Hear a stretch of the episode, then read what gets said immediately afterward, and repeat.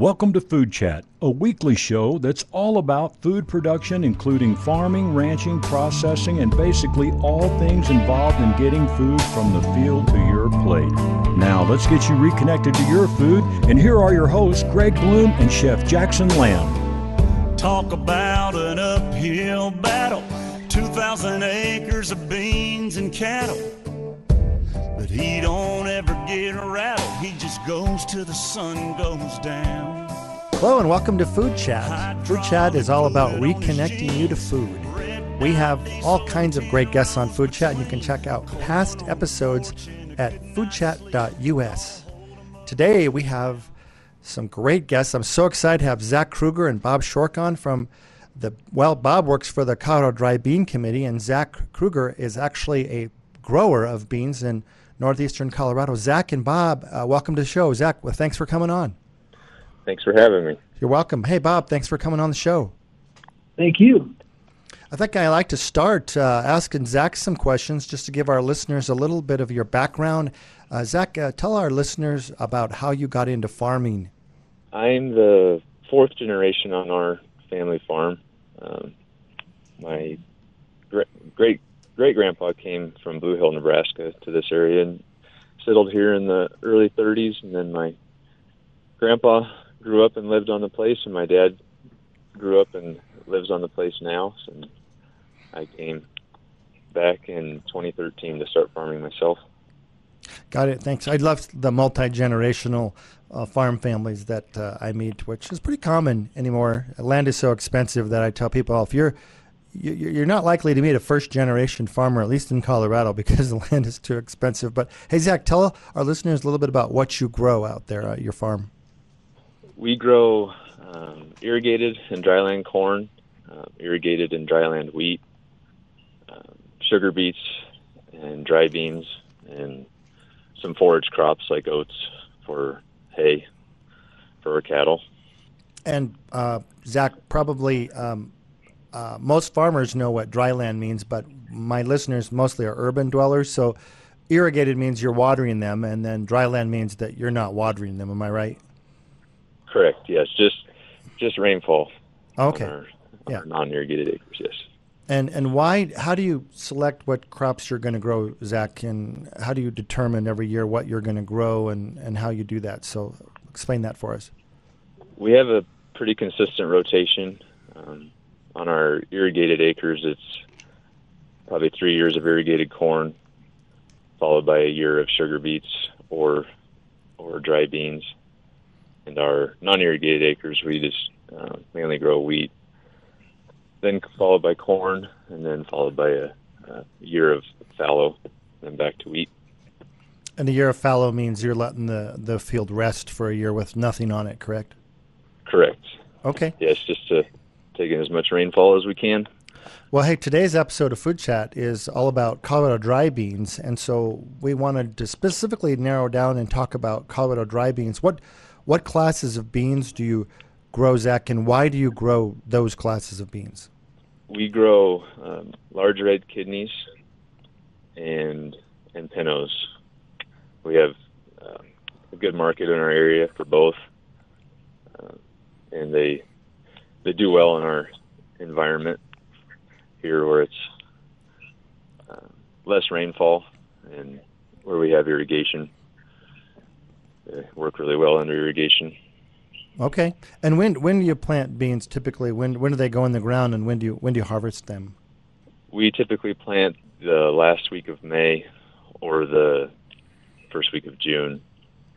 And then harvest is around the 15th, second to third week of September usually. Okay. So pretty much just right after Memorial Day and then right after Labor Day pretty much is when you're you're growing beans and and tell our listeners, you know, why why do you grow beans as far as you know? I guess it's a crop that you can you can make some money on, but also what does what does what do beans do for the soil that's that's beneficial?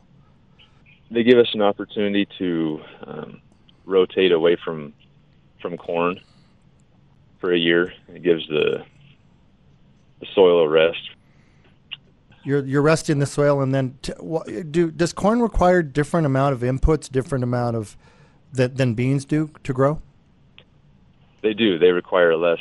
Uh, we have to apply less nutrients. Um, the the disease as well. We give it. We can flush out any disease that forms in corn with the year of beans, and weeds. Also, we use different different practices where we can um, get away from the usual herbicide and fertilizer packages that we use on on corn. Okay, very good. Hey, I'm going to come back to you, Zach. But Bob, I want to ask you some questions about the the Colorado scene for beans. So, what what type of beans are grown in Colorado all over the state?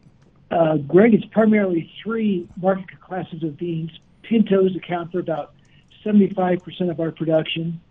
Light red kidneys that Zach grows also are about 10%. And then yellow or Mayocoba beans are another 10%. And then there's about five or six different market classes that make up the remaining 5% of beans grown in Colorado. And where does Colorado stand in the nation as far as bean production? Where are we ranked as far as states go? We, we average about six in the, in the country. Up to five sometimes, down to seven, depending upon what other areas are doing and the uh, price for other market classes of beans, but generally about six overall. Hey, we're in the top ten. That's that's great. And I know you said we grow mostly pinto beans, and I know that Colorado is kind of famous for their pinto beans because of the, the class of pinto beans we grow here and the, the quality of them. Why do you think Colorado is a great place to grow beans, Bob? We don't know the real answer to that. My suspicion is that it's the uh, elevation, the altitude that the beans are grown at. It's the highest in the United States, and it makes for you know bright, sunshiny days and cool nights, which I think really affects the both the color and the quality of the beans. And you know, uh, Zach mentioned that one reason he grows beans uh, is because he rotates his crops, and the beans uh, put nutrients back in the soil. But Bob, you've been in the bean business for a lot of years. You've gone to a lot of bean meetings around the state. What other reasons can you think of why why farmers grow beans? Why do they select beans to grow versus other crops they could grow on their land? Well, I think it's really what Zach said earlier. It, it, the rotation, working beans into a three or four year rotation that Zach's referring to, you know, they beans put more nitrogen into the soil than they take out, so it kind of helps the, as a soil fixer.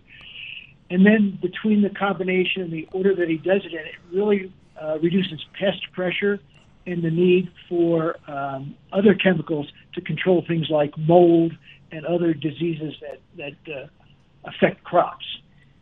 Okay, great. Thanks for explaining that, Bob. I'm going to come back to you in just a minute. Hey, Zach, you know, um, one thing when I go to uh, ag meetings in the state, I hear farmers talk about cover crops. And um, my listeners, being mostly urban dwellers, they don't really understand what a cover crop is and why a farmer would plant one. So, would you explain what a cover crop is?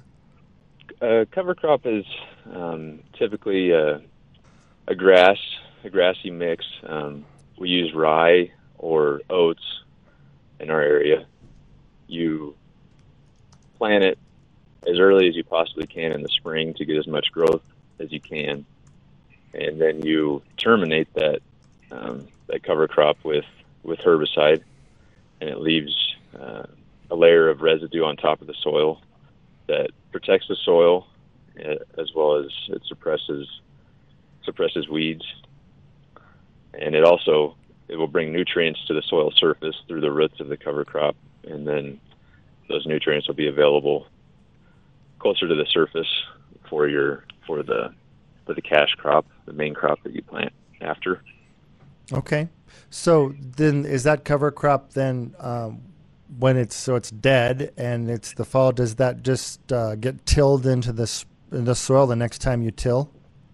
At times, yes, but uh, most years there's enough activity in the soil where it it just breaks down throughout the summer to where in the fall there's hardly anything left. It, this uh, it breaks down and is reabsorbed in the soil. Okay. Kind of reminds me of the leaves on my tree is at my house. If I don't have too many, they'll just decompose over the winter and uh, and go into the soil, which is great for the soil because there's nitrogen and valuable nutrients in those leaves. But they also protect the soil from the sun. But also, if there's too many, then of course they get slimy and moldy, and then that's not good. But um, hey, you know, um, Zach, people like myself fly air, in airplanes and see in the middle of winter sometimes green pivots, green circles in the middle of winter. What what are farmers growing in the winter uh, that, that that's green? In our area, it's it would be winter wheat that's drilled in September, and it's it goes dormant over the winter, but it still it still stays green for the most part, and then it's harvested the next the next summer, next July. Okay, good to know. Um, let's talk more about beans, Zach, and um, let's talk about um, the the different kinds of beans that are available for you as a farmer to pick from every year. So how do you select what varieties of, of beans you're going to grow? Maybe like for example pinto beans. There's maybe you could just address the the fact that there are different varieties of pinto beans. How do you select those uh, those ones? We select more of a of an upright bean plant. Makes our the way we harvest uh, a more upright plant works a lot better rather than a, a viney bean that really hugs the ground and spreads out laterally. We try to select varieties that have more height, more of a, a bush type plant.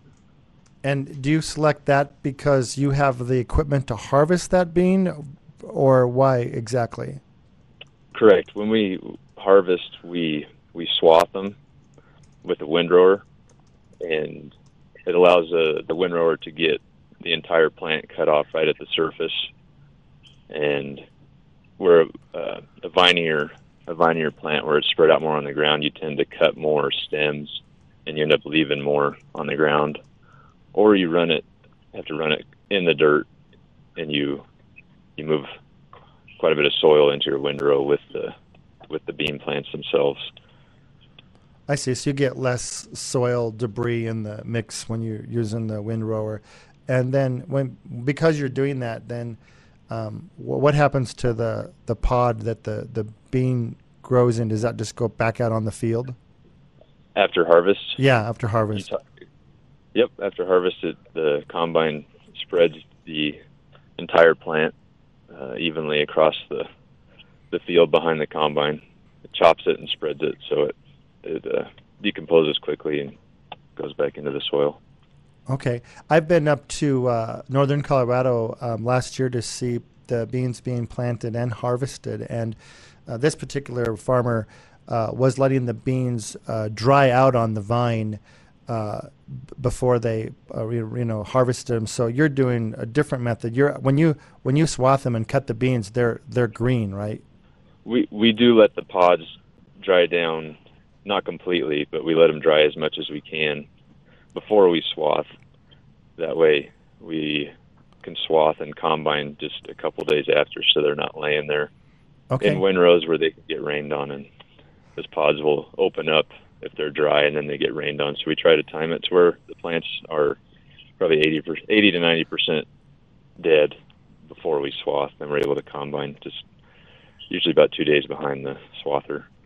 Okay, and I know you're growing beans um, uh, with irrigation, but if we get a super hot August where there's very little rain, does that affect the yield of the beans, or are you um, okay because you irrigate anyway?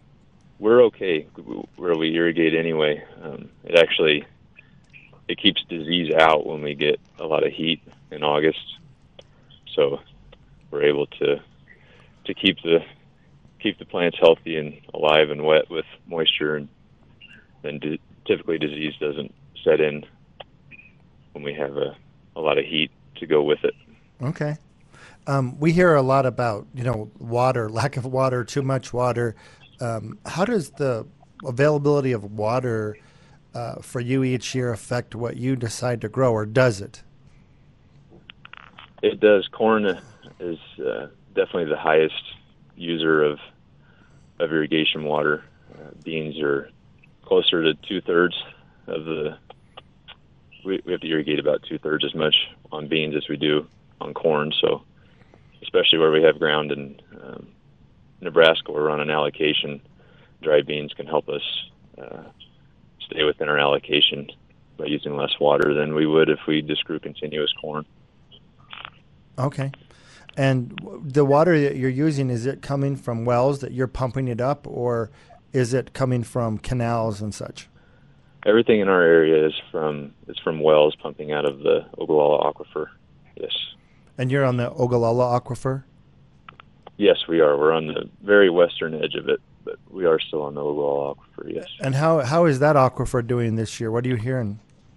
It's been steadily depleting year to year. This year's been a nice change of pace. We've had a lot of rainfall and there's been very little, if any, irrigation yet up to this point.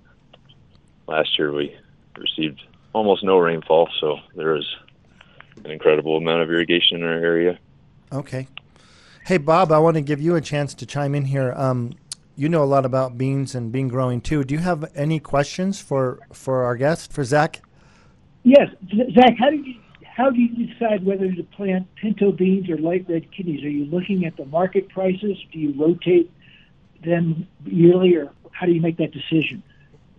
It's solely solely based on market prices in our area. Um, kidneys are a lot higher maintenance. They are more susceptible to disease, to disease, and the the yields are typically about seventy to eighty percent of what our pinto yields are.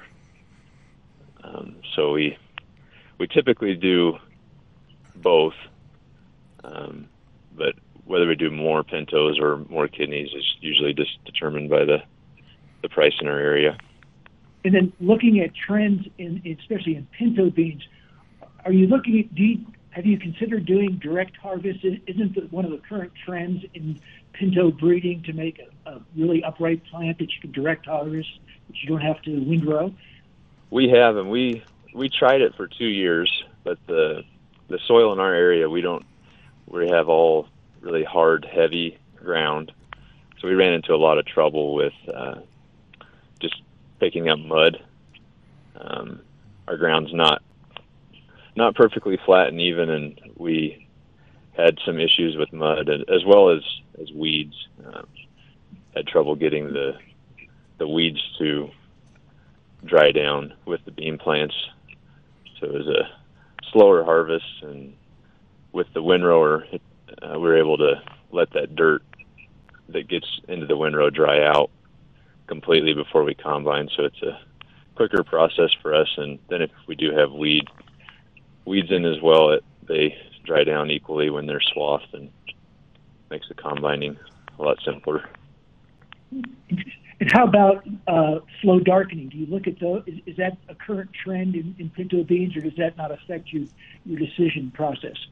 It is. We the our the buyer of our pinto beans they like them as bright and shiny as they can possibly be. So we do try to plant pintos that are uh, slow darkening, so they have more eye appeal at harvest. Hey, Bob, our listeners probably don't know what a slow darkening pinto bean is. Would you explain the difference between a slow darkening pinto and a, and a conventional pinto bean? Sure. And so, one of the things that makes Colorado beans world famous, let's say, is their bright, shiny, vibrant color. So, as you, once you store beans and either in a silo or later on in in a in a sack, over time they tend to darken a little bit or and turn uh, browner. So a slow darkening bean will actually go several years and, and basically maintain the same look as it does right when it comes in for the initial harvest. There's also a non-darkening uh, gene out there that I know some of the breeders are working on. That's not as fast to catch on, but the slow darkening helps the Colorado bean maintain its market niche. And when they're producing these different varieties of bean, Bob, uh, how, are these genetically modified, or how, do, how does that all work? Uh, Zach can answer that better than me. Beans are not uh, uh, GMO. They are they use it through, through selective breeding and cutting and working in the different properties from other plants to make it. So not considered a GMO product, but corn can be GMO, and GMO products like corn, I believe, help Zach control weeds and pests. Is that true, Zach? Yes, we don't have to use nearly the amount of pesticides to control weeds due to the uh, the Roundup Ready corn, and the corn plants also are able to defend themselves against insect pressure, uh, being GMO, which which uh, allows us to use less insecticide as well. Yeah, I've had um, a chance to interview corn growers in Colorado before, and uh, you're you're one of them, Zach. But uh, when when did your family started doing GMO corn? Was it in the late '90s, or did you wait a little longer? Or our family started uh, as soon as it became available in the late '90s.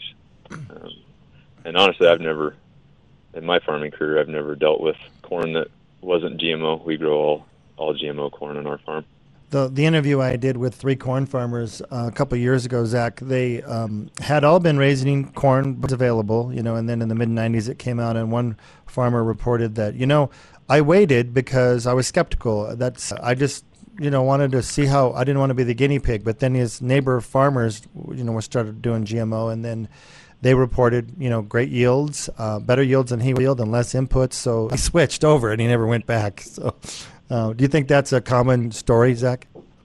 Yes, yeah. It's with technology that's available and uh, fewer passes, it would be really hard to to do anything different on our farm for sure. Yeah, I think that uh, you know, unfortunately, urban uh, dwellers uh, like myself live in the city. Um, you know, they we don't know what we don't know because we don't farm pro- food and you know we hear things that genetically modified crops are bad or whatever but actually they're actually uh, very good for the environment. They require less trips on the field with your tractor less diesel fuel less inputs and uh, less chemicals and all that. And so that and then then that affects a non-gmo crop like beans. Beans are all non-gmo like bob said and um, i sell a lot of colorado pinto beans and on all my bags it says non-gmo but I'm not trying to disparage genetically modified crops because they are uh, beneficial. Uh, so, um, hey Zach, um, hey Bob, do you have any uh, maybe one last question for Zach, and then we'll have to wrap up here.